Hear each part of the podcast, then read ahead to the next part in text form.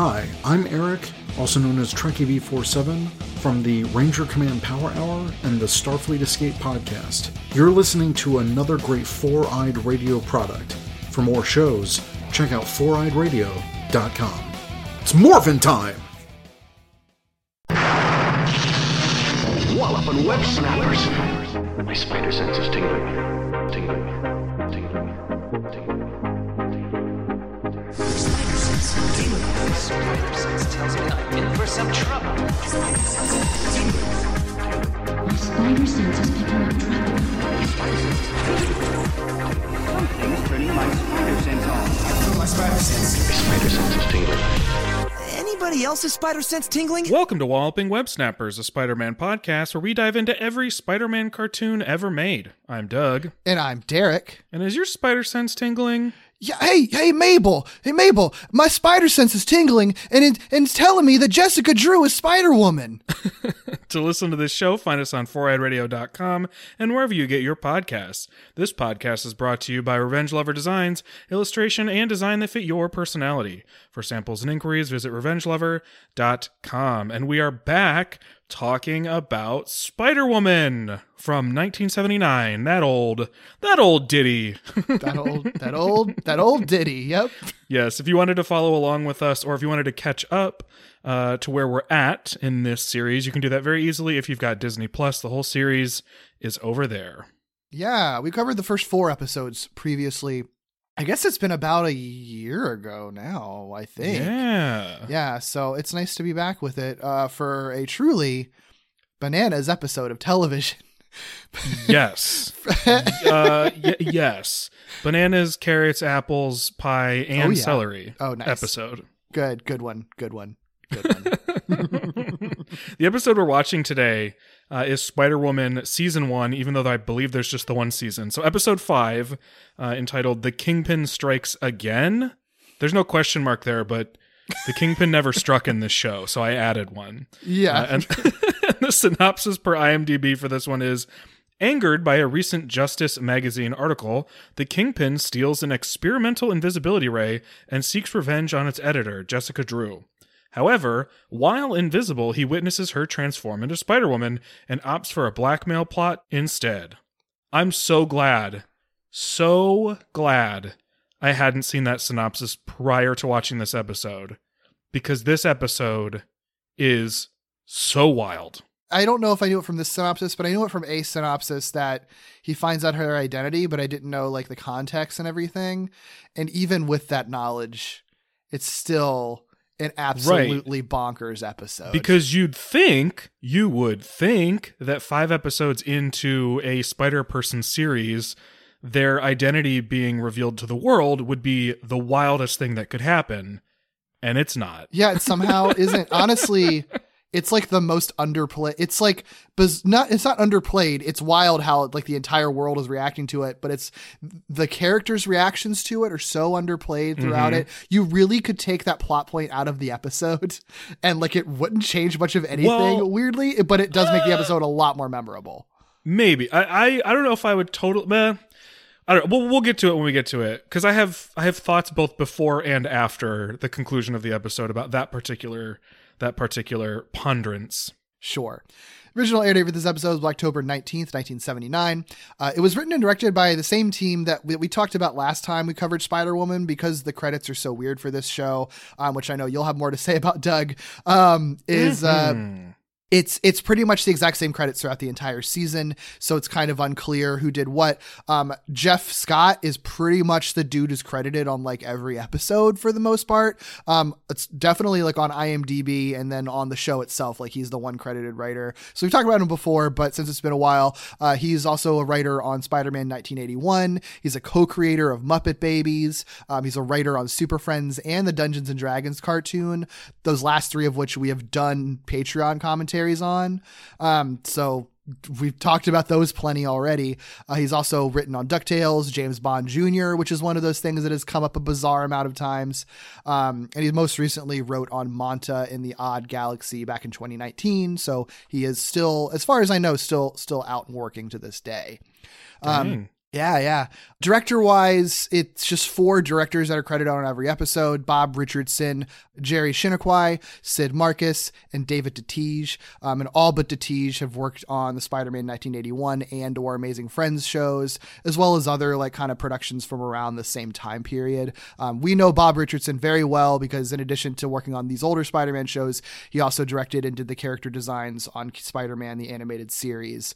And I think it was Detiege was the only other super prominent writer outside of Spider-Man, because he also was written on like various Looney Tunes and Pink Panther cartoons, which always felt sort of interesting to me because that's such a standout. It's kind of different vibe than like these action cartoons that the other dudes were doing. Mm-hmm. Especially for this show, which isn't like when we talked about the 60s show, it had some like Looney Tune Hanna-Barbera vibes, but that kind of made sense given how much earlier that came out and sort of like how it manifested. Mm-hmm. This one I would not have expected quite as much like Looney Tunes DNA to be in here. Yeah, it doesn't come through as much. This is definitely a little more close to like what you'd see from 80s mm-hmm. action cartoons and the sort of sillier, more fluid, wacky 60s cartoons. Though This show still gets plenty wacky, so I you know. It does get wacky. That is for sure. We mentioned this in our first episode covering Spider-Woman, but the credits for the actors are very hard to find. It still falls into that category of like old cartoons that just put a bunch of names on the screen but don't actually give you like a breakdown of credits. And if you weren't sure like how hard it would be to find some of these things, let this be an example. Kingpin is in this episode and no one is confident enough to say who voiced Kingpin. That it's just not really out there. Like, even if you were to go onto one of the aggregate sites that tells you like everyone who's ever voiced the Kingpin, it still just gives you question marks. Like, they just it's mind-boggling to me because I live in this year 2022 that just like no one wrote it down anywhere at any point.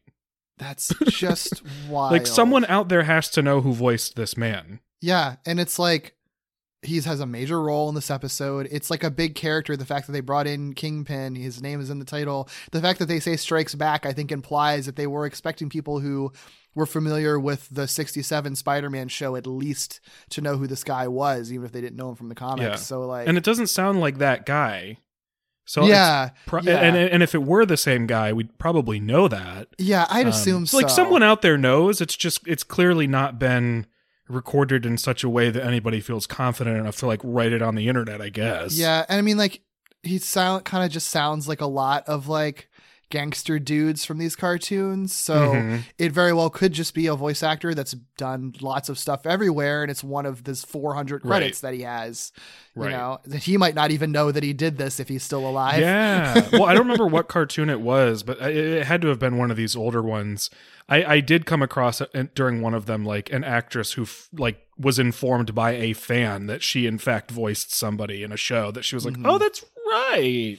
Yeah. I did do that, didn't I? Like, it's so funny, like how little a priority it was to sort of keep track of some of this stuff. But you know, if no one knows who voiced the Kingpin, or nobody is talking about who voiced the Kingpin in the show, certainly nobody knows or is talking about who voiced his sort of kind of enforcers who aren't actually enforcers. They're never called that.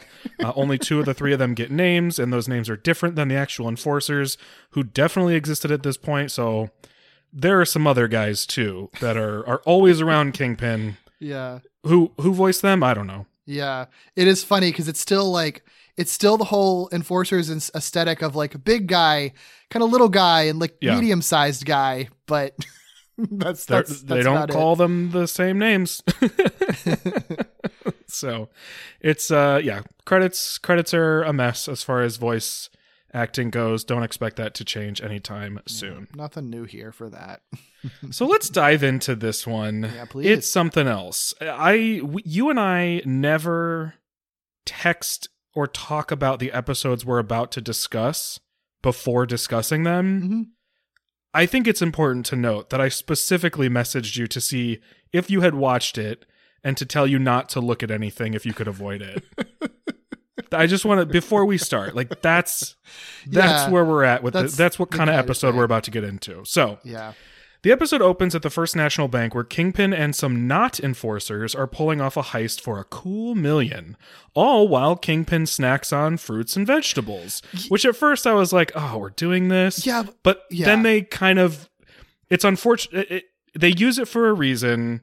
It's still a pattern of, you know, the fat guy eating, but they do actually use it in this episode with a purpose outside of just like, isn't he funny because he's fat and eats stuff? It's kind of a clever use of it. And actually, I honestly... cleverer than I would have expected, for sure. And I do appreciate that they don't just have him eating like junk food the whole time either. Like they introduce him eating celery. Yeah. And it's a while. It is like carrots. It's like celery.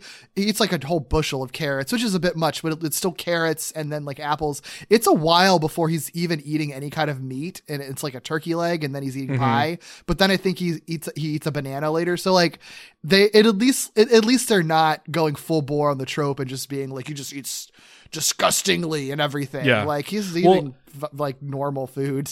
Until they got to the pie, I was kind of like, I wonder if they really wanted him to be eating all the time for the reason that we'll get to, but somebody said you can't have him eating junk food, so he has to eat fruits and vegetables. Like, I was wondering if it was sort of like a, well, kids are going to be watching this. We don't want him just eating cookies, so give him some celery. Yeah. It's funny. But anyway, that's how we're introduced to the Kingpin. And very quickly into the episode, Spider-Woman arrives to stop him from robbing this bank. She nearly succeeds. She nearly thwarts their plan. She does best two of Kingpin's cronies, but the third crony manages to trap her behind some sort of bars or cage inside the bank vault, and she's forced to watch them get away with the haul. So she fails to stop them and has to watch and, is shouting from this bank vault jail thing, like, I'll get you, Kingpin. I will take you down. I'll strike again. Yeah. Unlike you, who's striking for the first time.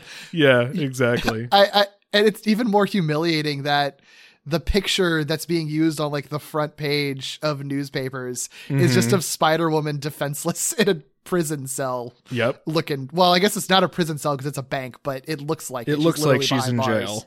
Yeah, it's so funny. It's also funny because she shouts, I'll put you behind bars, while she is behind bars. Yeah, it's cool. Good one. Nailed it. Good one. Well, the next day at Justice Magazine, remember Justice Magazine? Mm-hmm. Billy reads an article, not in the Daily Bugle. I almost said the Daily Planet. Remember when we talked about how she was basically Clark Kent? I mean, yeah. Not the Daily Bugle. I actually checked because I was like, oh, wait, I don't remember if they actually have the Daily Bugle in this show. They do not, or at least not this episode. Anyway, Billy reads an article in the newspaper about the heist, revealing that Kingpin has not actually been successfully implicated in the bank robbery. He says he had an alibi, and people are like, oh, I guess he did. And Jessica nearly reveals her identity as Spider-Woman because she's frustrated by this. And she basically says, like, man, if I were Spider-Woman, well, she says, I'm so frustrated, I can't believe I didn't catch him, or something to that extent. And they're like, what? She's like, I mean, if I were Spider-Woman, I sure would be upset. Yeah. What's I find interesting about this is that they kind of dwell on the whole alibi thing and Spider-Woman being baffled by it to the point that I thought that was going to be the mystery that she'd be investigating, was like, how did Kingpin figure out a way to have an alibi? And then I thought that might be something that comes into play with the whole identity thing. Like, oh, does Kingpin have like some kind of doppelganger or chameleon type dude or something like that? Oh, because that's right. You knew that she at some point was going to be exposed. So I was looking for that, right? So like, I guess that's the thing up front, is that like the plot of this episode, since we said it already from the synopsis, like her identity gets revealed, but like obviously any of those plots in these older cartoons, especially the big question of it is sort of like, okay, if their identity is revealed to the world, how are they going to find a way out of this, right? Like, that's kind of the fun of it. You know that it's going to have to some way get back to the status quo in the end of it. They're not going to completely blow up the universe of the show. They might in a show now, but they definitely would back then. So it's like, how are they going to undo this? And oftentimes I think it's kind of fun to see what clever ways they do it. So I was looking for that.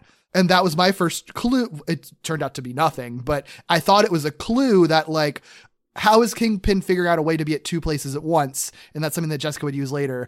None of that plays into anything in the episode. This entire scene plays into nothing. Yeah. It's just a reason for Jessica to have a grudge against Kingpin, essentially. Yeah, totally. And I, not knowing that she was going to have her identity revealed, I thought this episode was literally just going to be like, Spider-Woman has a hard time catching Kingpin because he's a slippery motherfucker. You know what I mean? Yeah. I was like, he got out of a crime so early in the episode.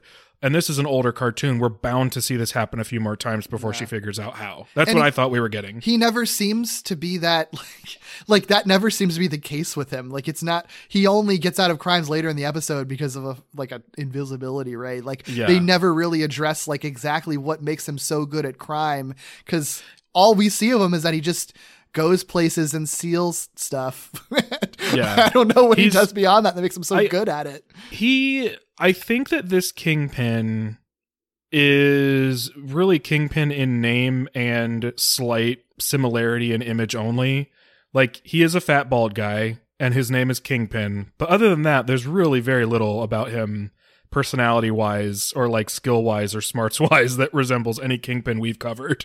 Yeah, like, he's very he's not a refined dude, really. No. His vocal performance is very just sort of typical big mob boss gangster guy.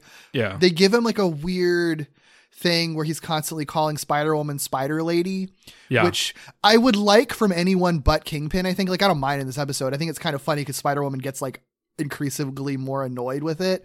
Yeah. That he never just calls her by her name, but it's still like Kingpin by all accounts, any version of we've ever met wouldn't do that. Right. Right. Yeah, they really could have made this anybody, I think. Yeah. But good for them for I guess being inspired to use Kingpin, I guess. Because any of these shows just might not, right? They just might make up a villain at any given point. So yeah. So anyway, so while they're having this conversation where she nearly, I also think it's funny, having not realized that her identity was actually going to get exposed, that early in the episode, she accidentally almost does it right then and there. Yeah. You know what I mean? I didn't think anything of it because this show is what it is, and she's constantly doing things that people should be noticing, but I don't know. I appreciate it more knowing that eventually she is exposed. Yeah. Yeah. I also remember we had a headcanon from when we first started covering this show that like, Billy secretly knows that Jessica is Spider-Woman and is always kind of looking out for her. And I had that in mind. And I think that still works in this episode because this is the scene where Jeff is like trying to get her to like go out with him. And Billy is like constantly cock blocking him too. I just kind of love it because I feel like it's very like with our headcanon in mind, it feels very intentional that Billy is just like, dude, Billy's like trying to get making sure that Jessica will be with him at night, and Jeff's like, please go for hot dog with me, Jessica. I'll give you World Series tickets if you let me and Jessica go out. And he's like, no, I don't care about your fucking World Series tickets. I want to go with Jessica and get a hot dog. And I think he is purposely cock blocking, and he also gets a free hot dog out of it from Jeff. So. Yeah, it definitely works in that, like, if you subscribe to it, you can see where Billy is trying to just keep Jeff from getting in the way. And if you don't, it's just, like, another instance of Jeff trying to creep on Jessica and her nephew being like, stop. Yeah. You know? Yeah. So, ultimately, she doesn't take lunch with either of them, right? Because she's like, I got to figure this thing out. And she basically is convinced that she, as Jessica Drew, like editor of this magazine all about justice, can basically take down Kingpin herself, and decides she's going to do this with an expose. She even has like a vision of Kingpin sort of not doing anything really, but like counting his money, like reveling in the fact that he succeeded at this heist and like planning his next one. So she's like especially like irritated by him. So of course she's like, yeah, no, boys, I'm not going to lunch with you. I'm going to do my thing here at Justice Magazine. And it's funny, they even show us the beginning of her expose, which is, by the way, terrible. It's so bad. It's so bad that I actually interpreted it differently as I was reading it than it actually turns out to be. Because, like, here, I'll just read it, and then I'll tell you what I thought was happening that doesn't actually happen. So She writes, the notorious Kingpin is the biggest crook in the world. However, his greatness is in size only. If his brains were as big as his stomach, he might rank with the other two-bit crooks. Great. Nothing about that is an expose. She's literally just insulting him. So I was like, okay, so she's just going to egg him on to try to like like make him mad and bring him out and get him sloppy. I thought that too. Right? Yeah, that's what it's not actually like. What happens. Like it's not actually what she's doing. She's literally. I thought she was doing this so that she could act as Spider-Woman, but no. Like as you watch the episode, you realize like no, she as Jessica Drew really just thought she was going to take down the Kingpin with an expose. Yeah, it's also like kind of nonsense because she starts off saying that he is the biggest crook in the world, but also he's not even a very good crook. But you just said he was the biggest crook in the world. I don't understand. Unless she's just making a fat joke where he's the biggest crook in the world, except his bigness is only because he's fat. Jesus, it's even worse than I thought it was. Yeah. Jessica, do better, girl. I know you can do better. Yeah. I know she can too, but this is a spider person show, so they gotta be fat phobic towards Kingpin. Yeah, it's like Jeff isn't bad enough in this episode, so like she kind of funnels in all the horrible insulting bullshit from him, and now she's projecting it. Mm-hmm. Well, this does kind of work in the way I thought it was going to, but then some, right? So the magazine issue releases. One of Kingpin's cronies gets his hands on it and reads the expose, in quotes, the expose, to Kingpin. Literally just reads exactly what we saw Jessica write. So Kingpin's like, what? And he takes the magazine. While he's holding the magazine and reading her expose, he notices a different article about a government invisibility ray, something they're developing. Seems like something you shouldn't publish, Jessica, but okay. Yeah. And concocts his own plan to steal that invisibility ray and take down Jessica Drew. So like, this is where I was like, wait, this isn't kind of, I can't tell if this is going to go where I think it's going to go or if it's not, because I was like, okay, I guess it's working. She is sort of egging him on, but then why are they introducing this invisibility ray thing? So I don't know. I guess I didn't really know exactly what was going on in this moment, but I kind of still thought it was working, I guess. I don't know. Sure. It's weird. This is where he gets his invisibility ray, I guess. Yeah. So his cronies do acquire the invisibility ray and they meet outside of Justice Magazine. They use it on Kingpin. It works just great. That's where you sort of see the detail that the way that they are using Kingpin's food, it's pretty clever because that's basically the way you can follow Kingpin around. That's the way that we as an audience can sort of keep track of him because he's invisible, but the food he's always holding at any given time isn't. So you basically just get to see a piece of food always floating around wherever he is. And that kind of helps you navigate where he is. I think in this case, it's when he's holding a chicken leg or turkey leg or whatever. Right. Cause they don't do the thing that most other shows do where they do like just an outline or like a very light ghosty type figure. Like he completely disappears. Yeah. I mean, it's gotta be cheaper to do cause you just have one little transparent animation cell you just stick on top and move that around however you want. Yeah, since he's invisible, he very easily sneaks into the building inside after Billy and Jeff like fail to pull Jessica away from her work because she's just working super late. And for some reason, neither of them can leave until she's done. I don't really understand. Like they have to go wait in the lobby. Like I understand why Billy might have to wait because I'm assuming Jessica is his ride. But like, why does Jeff have to stick around? What does he want with them? But either way, she tells him to wait in the lobby for her. She receives a vision of the invisibility ray having already been stolen, but like not of Kingpin's men stealing it. She just gets a vision. She just gets a vision of scientists just kind of scratching their heads and looking all befuddled to each other. It's actually a really funny image of it. Yeah. They're just standing around like, what happened? Where'd it go? But receives no actual useful information from this vision. So thanks, Spider Sense, I guess. Yeah, her visions, I mean, we flag this up every time. Her visions are so weird. Yeah. And like inconsistent. Yeah, it's funny. But yeah, so she's like, well, the invisibility ray is stolen.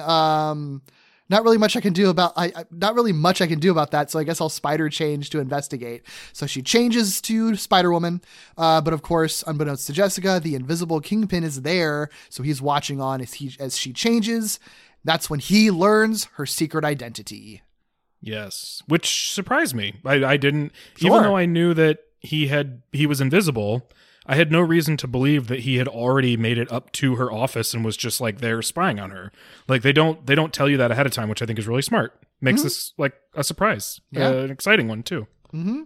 Well, half an hour later, after Spider-Woman maybe investigated, maybe didn't investigate. Yeah, they don't cut away to another scene. She just turns into Spider-Woman And then they cut later and it's like, it's been a half an hour and she's Jessica walking out of the building. Okay. It's so funny because they specifically call out the time frame too to say, this is a half hour later. You know what I mean? Like, and so I guess she investigated, but she doesn't gain any information. Did she talk to the scientists? Were they just closed? Like, I don't know what she did. She went to the government lab, and the government lab was like, sorry, we all leave at 5. Yeah, I guess so. Well, anyway, she's back at Justice Magazine and gets a call from Kingpin, who reveals that he saw her change into Spider-Woman. So she's like, oh, shoot. And he threatens to expose her identity to the world unless she meets him at Willard's Natural Foods Warehouse. After she tells Jeff and Billy to go home, of course, she whips off. Now, this is where I was like, oh my gosh, this whole episode just turned completely upside down because, again, I thought that she was trying to like lure Kingpin out into like making a sloppy move. And then it completely turns itself on its head where he learns her identity is like, actually, I'm going to expose you. Yeah. And I was like, okay, this episode's very interesting now. I don't know where this is going to go. Yeah, it is a clever turnaround. And in terms of just like writeriness, like I think that's pretty cool. It's an episode about an expose where the expose turns from the expose of the villain to the expose of the superhero. Like that's pretty simple, but it's very clever and not something that you would expect from this show. I want to call it clever. But so much of this episode is so bananas that I don't know if they did it on purpose. This episode just feels like things happen. So I should give them the benefit of the doubt, right? I should give them the credit for that sort of like poetic flipping of the script, but the rest of the episode weird, yeah. I don't know. It's I'll give them credit when it seems like they're doing something. I mean, because it still lands. It's still, either way. Yeah. And I do think that like up until this point, it's a solid episode. I think it's a very good episode, actually. Aside from some weirdness with the timing, it's really like the kind of the back half where it just kind of goes off the rails. I think. Yeah, into nonsense town. Yeah, I don't think this is a bad episode. I just think it's a wild fucking episode. Yeah. I know it's just a fat joke, but I do kind of like the detail of Kingpin when he calls Jessica, like the phone booth around him is like broken and shattered for him to fit into it. Like, I don't like it, but like if you're going to do fat jokes, like nobody comments on that. It's just like an artist detail in it. I mean, my initial thought was like, because the cord doesn't stretch long enough. Artists. Oh my God. I didn't even think about that. But I mean, it is the type of thing that takes like an extra thought, right? Like if he's getting into a phone booth, he probably wouldn't fit. Mm-hmm. Well, at the warehouse, this is where the wackiness starts to really happen. But the episode hasn't lost me as I'm watching it, right? If I'm giving you my real-time reactions, it still hasn't lost me. Yeah. It actually doesn't lose me really until the very end. Yeah, I mean, and the show's always but a little wacky. But the wackiness starts here. You kind of, you expect like a little bit of weirdness here and there. Yeah. You just start to get a lot of it kind of back to back. Yes. So she gets to the warehouse and she's crawling on the ceiling, but she's quickly discovered because she falls from the ceiling because she can't stick to what is a honey slathered ceiling? I have so many questions about this. Did they put honey on the ceiling? Is there like a what is it called? A beehive place? A whatever airy? I don't know. But is there one of those in the ceiling that's just like leaking honey throughout the warehouse? Like, and even if they did, of all things, like why honey for one of the substance thing known for being sticky? Not slippery, sticky. I know. She even says slippery sliders. Slippery spiders. I can't stick to this honey. Slippery spiders. Honey, what? Those two things don't go together. It's so goofy. So she does fall and they find her. And Kingpin and Bouncer. Bouncer's one of the enforcers. Basically the Ox equivalent is named Bouncer. Mm-hmm. Appear. They were invisible, and I guess they can just reappear whenever they want. And they tie her up in a meat locker to like a cow carcass. Yeah, tying your like female superhero to a slab of meat. That feels like a metaphor that I don't like. Mm-hmm. They do that, and then they broadcast to the entire world that Jessica Drew is Spider-Woman. And Kingpin does this on camera, and I blew me away. Floored. Because it's not, because like the scale of it is immediate, and like they don't hide it. They don't just say like this newspaper is going everywhere. Like they cut to like various countries and have people doing bad accents and like bad British exchanges. I'll say, Henry, this could be trouble, you know? Like why do you think it could be trouble, random British person? But like the fact that they're cutting to all these places and like people's random houses commenting on it. The dude asking Mabel if he heard that Jessica Drew is Spider-Woman. Do you know who Jessica Drew is? I don't know. But well, that's, like, that's an interesting detail though, right? Because I think the scale of this is one, the fact that it's being broadcast to the world, but two, the fact that the world is responding as if they know who Jessica Drew is. So if these people already know who Jessica Drew is as the editor of what I guess is an incredibly internationally popular magazine. Apparently. Like, that's a huge deal. That's not just like some random editor of some random magazine. Yeah, they're playing it like it's like the editor skyrocket immediately. They're playing it like it's the editor of New York Times or Time Magazine or something like that. It's wild. And it's funny because in that moment I was like, oh, well, this isn't going to work, obviously. Like something's going to happen with the camera or the van or she's going to get out or something. No, they successfully do this. The one thing, though, is they don't unmask her. And so that's the one thing I was like, okay, well, something is going to be undone here. I was like waiting for, because they tie her up and everything. So I was like, oh, he's going to unmask her on camera. That's pretty wild.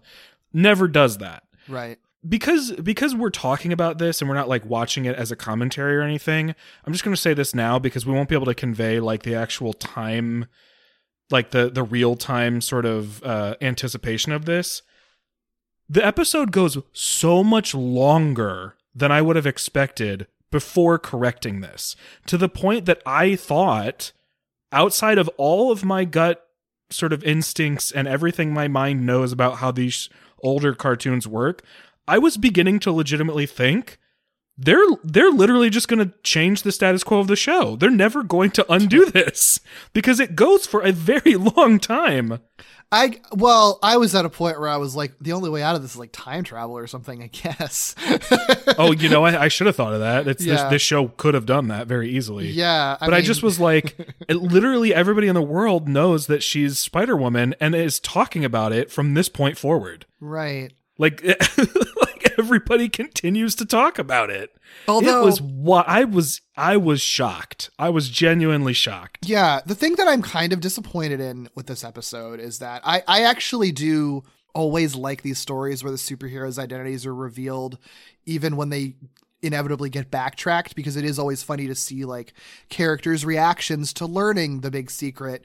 And again, even if it's all undone, you still sort of see like, well, what if they found out? This is what would happen if they found out. And with this episode, like everybody in the main casts, including Jessica's own reaction to the identity of Spider-Woman being out there is like so like subdued and underplayed. Like there's a couple of funny lines that Billy has like about Jessica's autograph, like Spider-Woman's autograph is just Jessica's, but like other than that everybody's just like, wow, that's weird.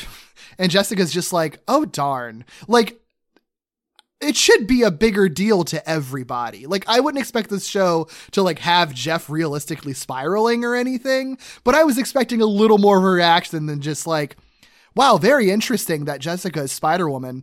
I couldn't believe that, but I guess it is. And that's it. Like, I was very kind of disappointed that they didn't have a little more fun with that. That's so interesting because I feel like they reacted exactly as I would expect this 1979 cartoon to have them react. Even Jessica, though, like she's barely upset by any of this. It's very Jessica, weird, sure, but like anybody else reacted exactly the way. I mean, I guess the fact that the entire world knew and was talking about it was like enough of a, oh my gosh, for me. But like, yeah, I mean, I guess she could have been more upset about it, but she was also like tied to a slab of meat in a freezer. I guess so. I don't know. She doesn't even really ever feel the impact of it until much later. Yeah. When she apparently has already figured out the solution anyway. So I don't know. Yeah. Yeah. I mean, I think I would certainly feel what you're feeling if this were a more more modern or contemporary story. But I was just so shocked. I guess I was so shocked, and maybe this services me specifically because I didn't know it was going to happen, but I was so genuinely shocked that he broadcasted to the whole world successfully that like that alone was enough to raise the stakes and be the reaction. Yeah. When people in Paris are talking about like Jessica Drew being Spider-Woman, I was like, oh my God. That definitely is a pretty, it's a pretty wild, wild thing to do. Yeah. wild thing to cut to. I mean, I guess the other thing too is like, once you start to think about it, like what would it really even affect? Like it would affect her, Jeff, and Billy. That's like literally her entire world that we know about. So yeah. What's funny and something that I didn't really think about until it happened is because the show is in 1979, if you weren't watching that specific live broadcast, you wouldn't necessarily know right away, which I was reminded of when later in the offices of Justice Magazine, Billy wonders where Aunt Jessica has disappeared to, and Jeff reveals a newspaper article, presumably I guess an extra edition or something, relaying Kingpin's claim that Jessica Drew is Spider-Woman. So they don't actually learn this until later. I mean, like shortly after, but like they learn it through a newspaper, not the actual broadcast. Jeff is also like sitting in Jessica's office, I think. I mean, yeah, I'm not surprised. Yeah, he's like lounging with his feet on her desk. Asshole. Yeah, he sucks. firmly established that Jeff sucks. Mm-hmm. Absolutely. Hello, Amazing Friends. We just wanted to take a quick moment to thank our Spectacular and Up patrons, Bo, Eric, Steve, Carl, Katie, Mike, Lillian, and Douglas. If you would like to support our show too, our way of saying thanks is by giving you lots of cool Spidey goodies. You'll have early access to all our episodes, including our AMAs, where we answer your burning questions about anything and everything. And we mean everything. If you join us at our $5 spectacular level, you get to hear us let loose and talk about wackier stuff in our After Dark commentaries or our movie commentaries, where we watch every single Spidey-related theatrical film, from the Raimi films to Amazing Spider-Man to Spider-Verse, Venom, Avengers Endgame, and more. And at our amazing tier, we'll invite you to be a guest on our show. That's right, you. You all make our show better, whether it's by sending us Word Snappers words, making us fan art, joining our Discord community, or just listening to us every week. This is our way of saying thank you for supporting this show and inspiring us to dip into media even we didn't realize was on our radar. Whatever tier you opt into, thank you so much. Whether you're an avid listener or just stopping by, we appreciate you. From your friendly neighborhood podcasters, thank you. So elsewhere at the International Jewelers Convention, was it really jewelers with a dollar sign mark? It sure was. I missed that. On the marquee, the jeweler's S was a dollar sign. Hey, you know. All right, go for it, I guess. A number of the staff are confounded, of course, when a floating sandwich just exits a limo, makes its way into the event, but everybody's just like, well, I guess I could use a day off. That's a little weird, isn't it? I've been working too much. Yeah, that classic one. But yeah, so a floating sandwich makes its way in. We know what that means, of course. Inside, they're all further bamboozled when the $3 million Gavistal necklace makes its own way out of the event, having been carried away by Invisible Kingpin and Shorty, of course. Shorty being, what's his name? Fancy Dan? Yeah, I guess he's Fancy Dan. Yeah. Is that basically the one? Yeah. He's the little guy, obviously, because his name is Shorty. There's an especially big one and an especially small one and an especially average one. Right, exactly. Well, still reeling from the news that Jessica is Spider-Woman and realizing she must be in trouble as a result of this, which I think is a nice detail, right? They're like, hey, if she's been revealed as Spider-Woman, she's probably in trouble. Billy and Jeff take to the skies in the Justice Jet Copter and catch a police radio call from the Jewelers Convention.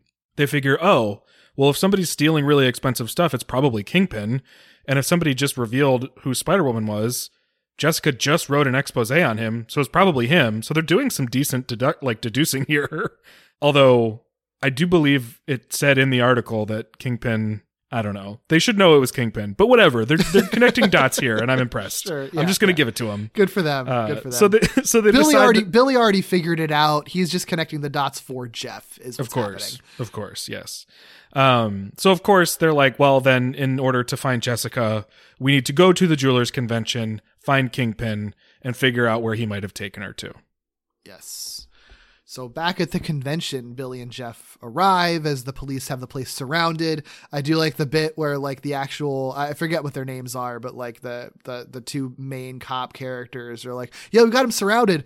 I think, like, could we know if we had him surrounded because they're invisible? I don't know. Yeah, that was my first thought. I was like, is he even still there? Like, he literally could have just walked away. Literally, how would they know? I guess they can look for the floating piece of food, but they might not be privy to that piece of information.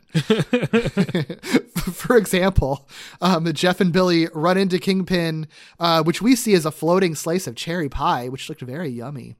I like that you can sort of see in this case, no other cases, I don't think, but especially in this case, you can actually kind of see like the dirt or grime or spots on the transparent cell they use for the floating piece of pie when they're moving it up and down.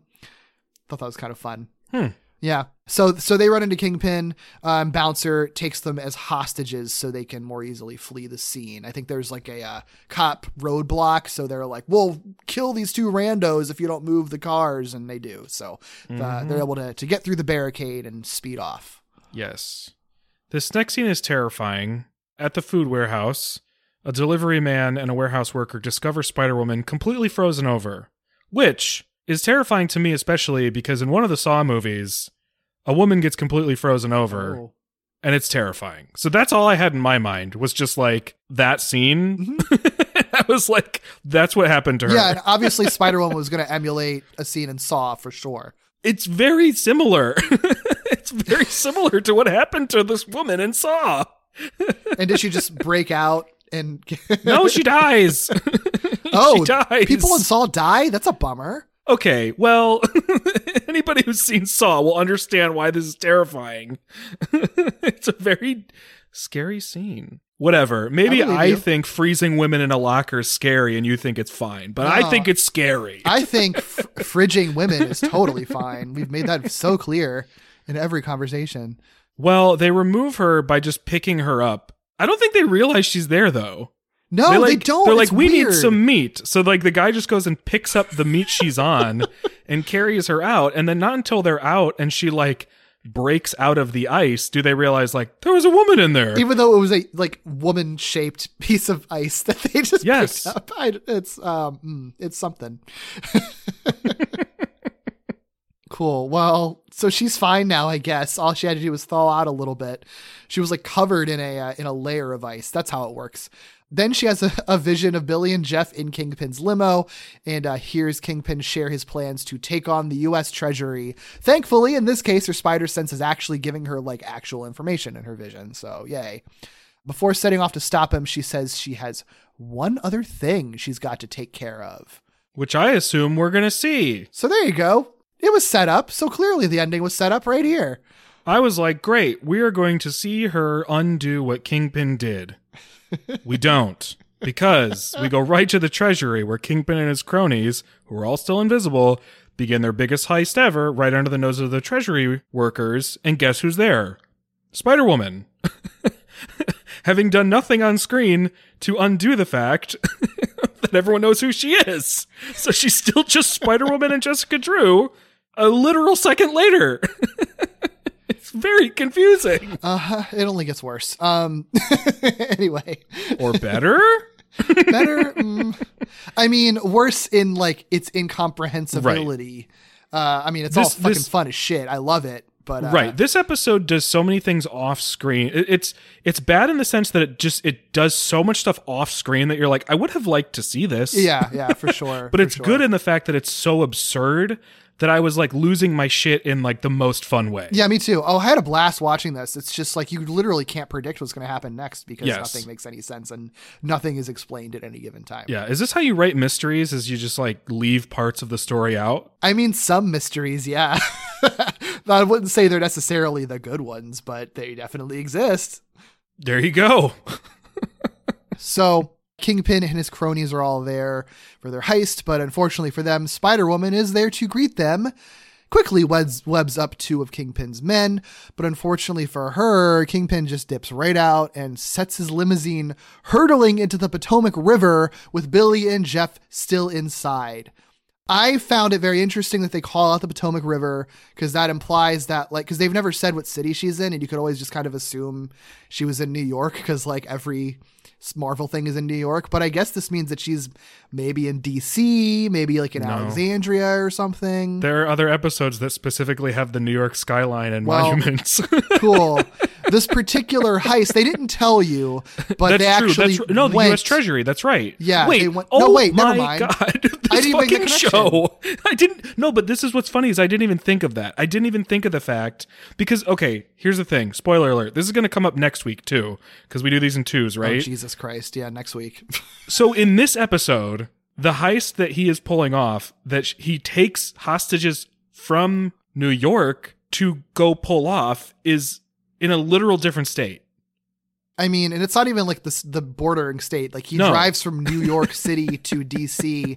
That's many hours that he had Jeff and Billy in his car. And she's just there. Well, just hold on to this for next week, everybody. Just hold on to this for next week. Yeah. Oh boy. Because next week is, and I know we've addressed this before, right? We've done the math on, like, how long it would take them to get certain places in their helicopter, like when they were traveling all throughout Europe or whatever. Yeah. It's funny because I noticed it for next week's episode. Did not even cross my mind that was happening in this one too. Mm-hmm. That makes literally at least 50% of the episodes we've talked about have just absolutely no regard for, like, geography. I love it. I love it. It rules. It rules. It's so funny. You know what also rules is the way that Jessica saves Billy and Jeff, and the way that it's all cut makes absolutely no goddamn sense whatsoever, because Billy and Jeff are in this runaway car heading to a river, and she's just like, oh no, there's no time to waste. I've got to use my spinning spiral spider line, or whatever she calls it. She shoots her web out of her fingers, right? You can expect a million different ways that they could fix this. Like, her webbing catches the car and stops it. Her webbing, like, yanks him out of the car or something. I don't know. The way that they choose to do it, that her webbing from her finger comes out, wraps around the door handle, opens the door, and you see Billy and Jeff in the car looking. They see the door open. Then you hear, and it seems like the car screech to a halt. Like, you even hear the screeching sound of the car stopping. And then they cut away. And in that time period that you don't see on screen, like when it's off screen, Billy and Jeff get out of the car, right? But then they cut back to the car careening into the river. So did the car stop? Billy and Jeff got out of it, and then it kept going. And if it stopped, how did it stop? Because all she did was just use her web to open the door when there was, like, a brick or whatever on the gas pedal that was making it careen. And then why did she let the car careen into the river if we heard the car stop and they got off or got out? What does it mean, Doug?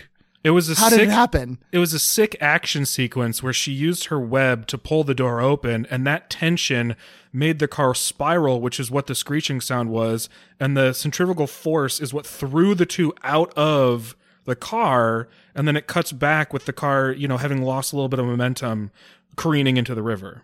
Actually, I'll take it.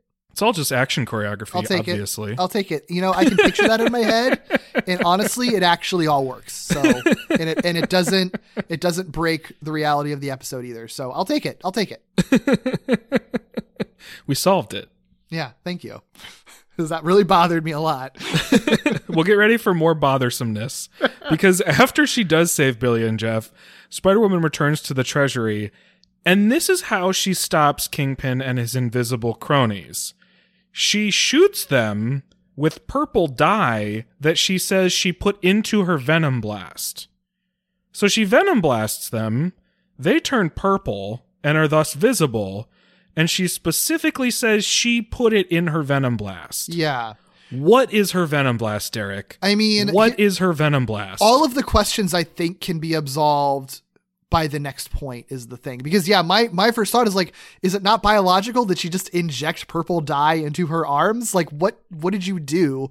But I think I'm not going to say it makes sense, but I think that you can more easily rationalize and explain away what that means. I'm still going to ask you this question after the episode's over. Sure.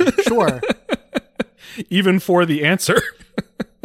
Like, what happened to those men? Yeah. What did she do right to them? Sure. In any case, being turned purple is defeat, because Kingpin resigns to being captured. He does still jab at Spider-Woman, though, reminding her that with her identity exposed to the world, she and her loved ones will never be safe again. You'll never know peace. But then he doesn't say that. I just said that for some reason. Then Jessica Drew walks up to meet them being Kingpin, his cronies, and Spider-Woman. So Spider-Woman and Jessica Drew are in the same place.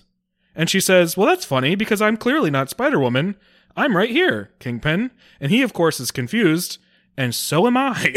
Yeah. I mean, that's... So am I. I expected something like that to happen, because that's your classic superhero thing, right? I was just like, oh, I wonder... I mean, because, of course, it hasn't been nothing... No, her solution hasn't been set up in the episode. And I figured if it was, it would have been more clear. So I was like, I wonder if they're going to have some, like, random cameo from a Marvel character or something in here, right, that shapeshifts that I was forgetting. Great. And that's going to be how they end it. It would still be kind of an ass pull, or it's just sort of like, oh, thanks, Doctor Strange, for helping me, or something like that out of nowhere. But at least it'll be like an established Marvel character or something making a fun cameo. Okay, I want to stop down for just a second then, because I literally, as I was watching this episode, because I was so invested in this episode, let me tell you what. Because even though this episode was getting like ridiculous on like little details and stuff, and it was like leaving stuff out, I was still very much like, the world knows that she's Spider-Woman. When are they going to undo this? They're obviously going to, but maybe they're not, because like the episode's coming to a close, you know?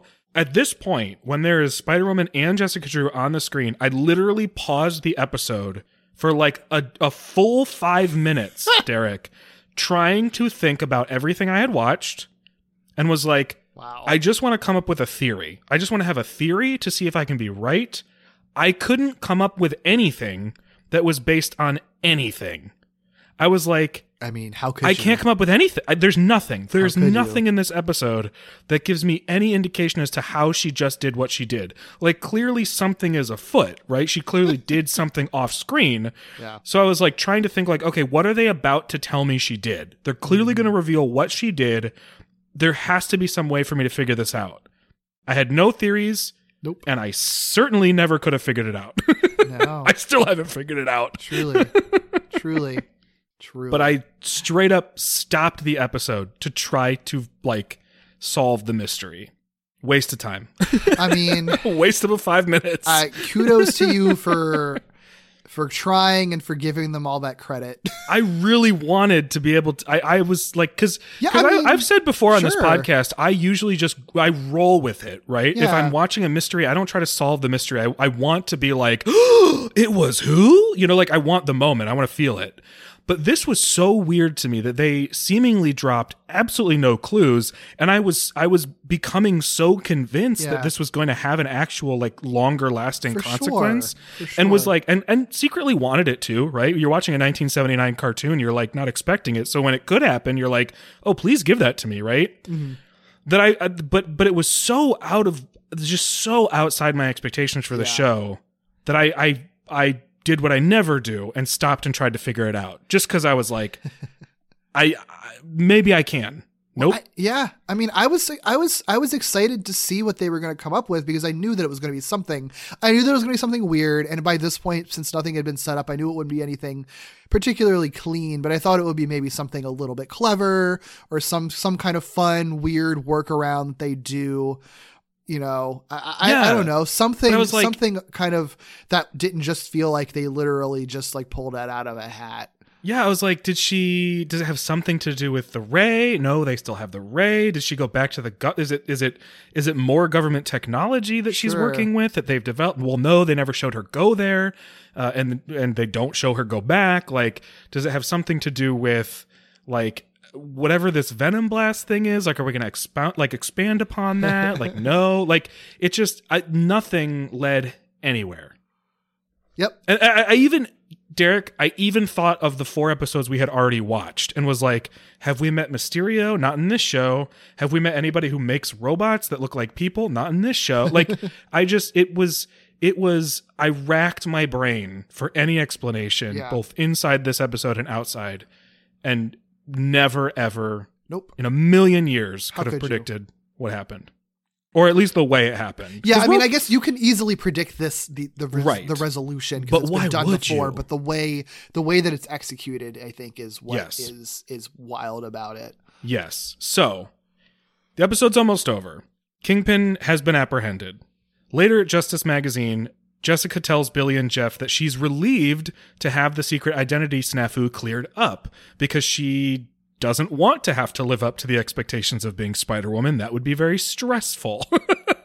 Naturally, Billy and Jeff, and by our theory, mostly Jeff, with Billy just going along with it, of course, are like, of course we never believed it, because you being Spider-Woman would be ridiculous. Jessica, you could never be Spider-Woman because you suck. They do that whole thing that they do every other episode or so. Yeah, yeah. But after they leave, Jessica reveals to the audience, like specifically for us, she at one point even turns to the audience and says, this will be our secret. The only hour is us watching the show and Jessica. It's weird. How she pulled this off.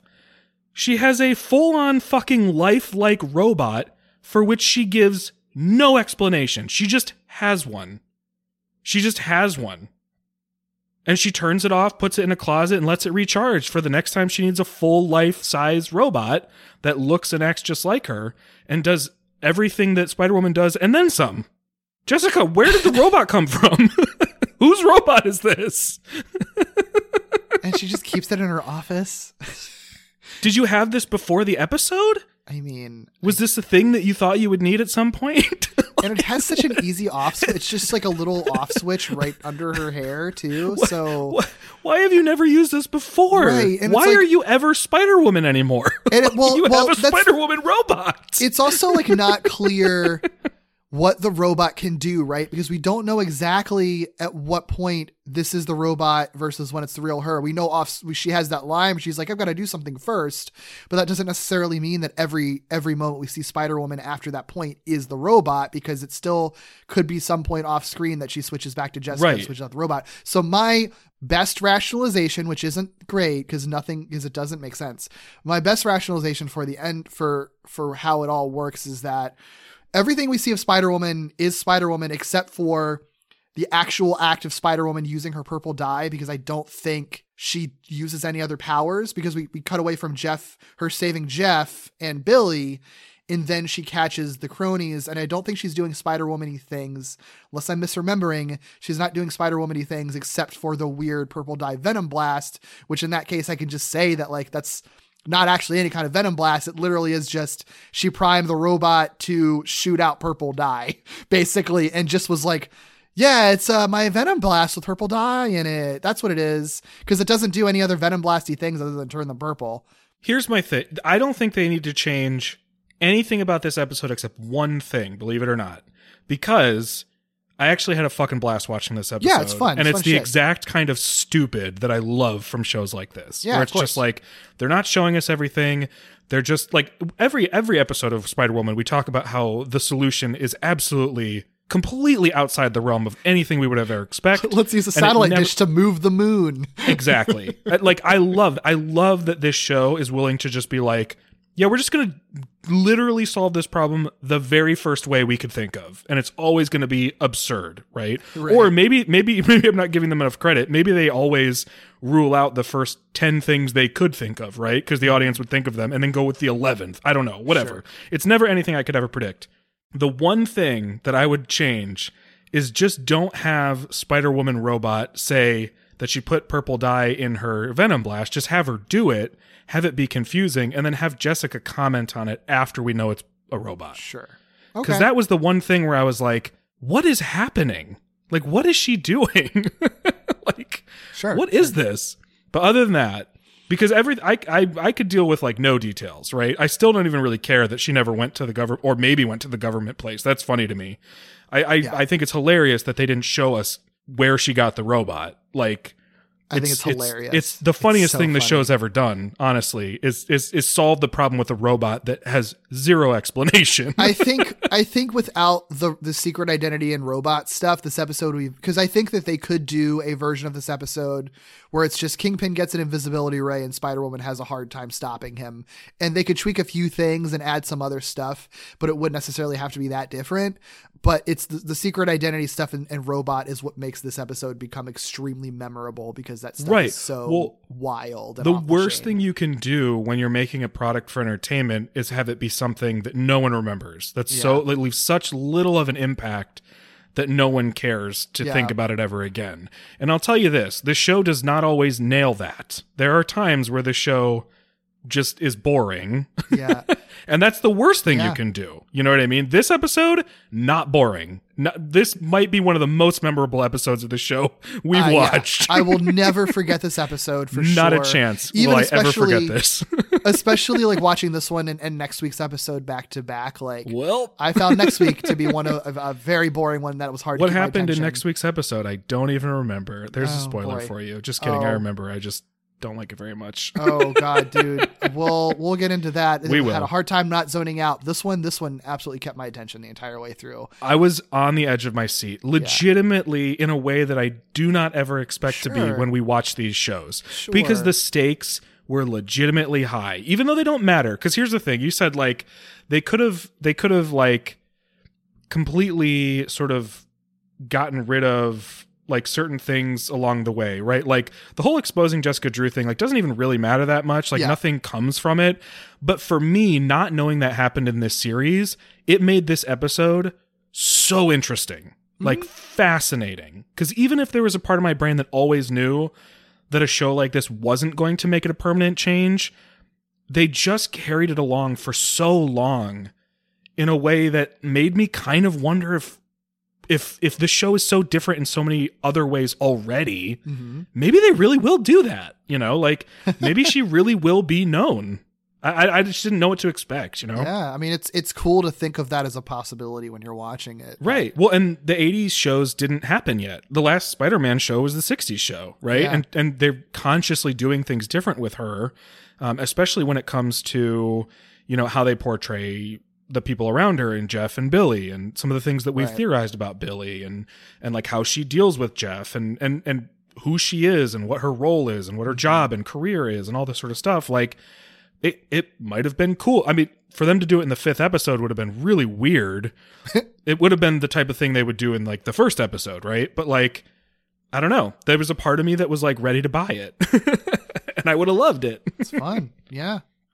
So, hey, As much as is, quote, wrong with this episode, pretty much everything's right from an entertainment standpoint. Sure. Yeah. It's a fun episode. It's so fucking weird. Yeah, it's if you don't watch any episode of Spider-Woman, at least of the ones that we've watched so far, please. This is one worth watching just for the wild ride of it. Derek, I think honestly, the fact that you and I both, I mean, we were watching this to prepare for a podcast, but both of us were tweeting about it just because we were watching it and it's ridiculous. Uh-huh. And I'm pretty sure we convinced like at least 5 people to watch this show.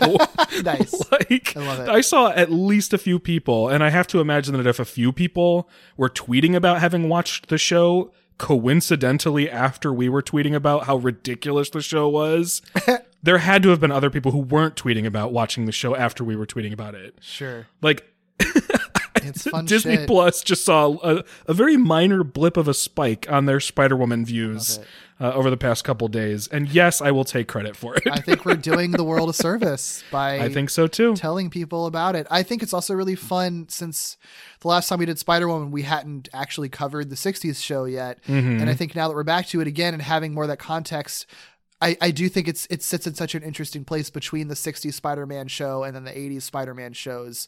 Because, you know, obviously Spider-Woman is not Spider-Man. She's still different, but like she is inevitably always going to be kind of in the shadow of Spider-Man and kind of part of that. That's why we're covering her on the podcast. And I think it's just so interesting to sort of see how this kind of works in the sort of middle ground between those two eras of Spider-Man shows. Because it does sometimes feel like a weird fusion of the just truly bizarre, don't think through it wackiness and fluidity and cartoonishness of the 60s show with just a little more of the superhero action of the 80s shows, you know? it's just so interesting to see. Yeah, to see especially because as inevitable as it is for literally any, and I know people don't like this, but it's just the reality, and everybody's doing it. As much as it is a reality that every single spider-powered person will at some point be compared to Peter Parker, period. It just always happens, mm-hmm. right or wrong. It's interesting to me that in a timeline sense, she's like kind of not in his shadow, because she comes 15 years after the last one or however long, and then is able to stand on her own for like a whole year. Like just like a year where she is the only televised Spider person. It's really weird. It's so weird. That's like very cool. I totally get what you're saying. I'm not trying to say like she doesn't, like as from a bigger picture, like every Spider person stands in his shadow. Right. But like, it's just so funny because of that. It's so significant that for like just this tiny little second, as far as the TV and movie sphere goes, she really did just like have her own moment. Like, very cool. I would like. It's really weird. And I would like to see it again in some form. Mm-hmm. Give her moment. Give Jessica Drew her moment again. We're probably gonna get it. Well, we'll get something in Spider-Verse, but it would be cool to kind of have her. It'd be cool to have a Spider-Woman headlining a show again at some point. Sure. Yeah. But that's it. That's the end of the episode, right? Yeah, we covered all of it. It just ends with the robot. It ends with a robot. And her literally addressing the audience, which I do think is very cute. I do want to say, like, I actually have no issue with that. When she turned to the audience and said, "This will be our secret," that's what fully, completely sold me on the whole thing, because that's adorable. Like, I think that's really cute to basically say, like, you know something no one else in this world will know. Like, that's just for you and me, kiddo. That's true. That's cute. It's very cute. I agree. You know what's also cute? This first face of the episode. I really like Spider-Woman's vision of Kingpin, just very cutely sitting in his big old chair, hunched over and counting all his little bills and coins and money. Just counting them, having fun. Just counting some bills. He's excited. Even like the way he's sitting, like his feet are like kind of up in the air. Like he almost like looks like even though he's a gigantic man, like he looks like a little kid in this one image with just the way that he's situated and how big the chair is. Yeah. Having fun, counting his bills. I dig it. I will say, Spider-Woman folks could have made Kingpin bigger. Oh, yeah. Like, I know that you had like your ox analogy character right there. And you wanted to make sure that we all knew how big Bouncer was, but like, make us know how big Kingpin is too. Yeah. Cause I mean, especially cause they play him to be gigantic too. Yeah. So like, why not actually draw him like that? Yeah. But I do like this too. This is good. Kingpin and his hobbies is always fun. Yeah. And in this case, his hobby is counting money. I mean, you know what? I'm here for it. Yeah. I get it. The other face, which simply cannot be ignored, and is maybe one of the greatest like out of context images that this might be my favorite out of context image of anything we've ever covered, because it's just so absurd, is the completely blasé expression that Jessica has as she's carrying her lifelike robot in her arms just across the room to put in the closet. Just like, no big deal. Jessica, where did you get this robot from? Because it's so normal to you. Yeah. How long have you had this robot? What do you do with this robot, Jessica? Oh my God. I mean, here's why. Like, literally, what does she do with it? Here's why she has no interest in Jeff. Is this how she naps? She's already got her robot with her to oh, maybe. Have whatever fun she wants. I guess there's that too. You go, girl. I fully support your journey. I just thought maybe this is how she slept. Like, this was her Hermione Granger time turner moment. Oh, I see. Yeah, because she is very busy. But also that. Or both. It could be both. I suppose it could be both. The possibilities are truly endless. I can't say I'm shipping it, but you do you. Yeah.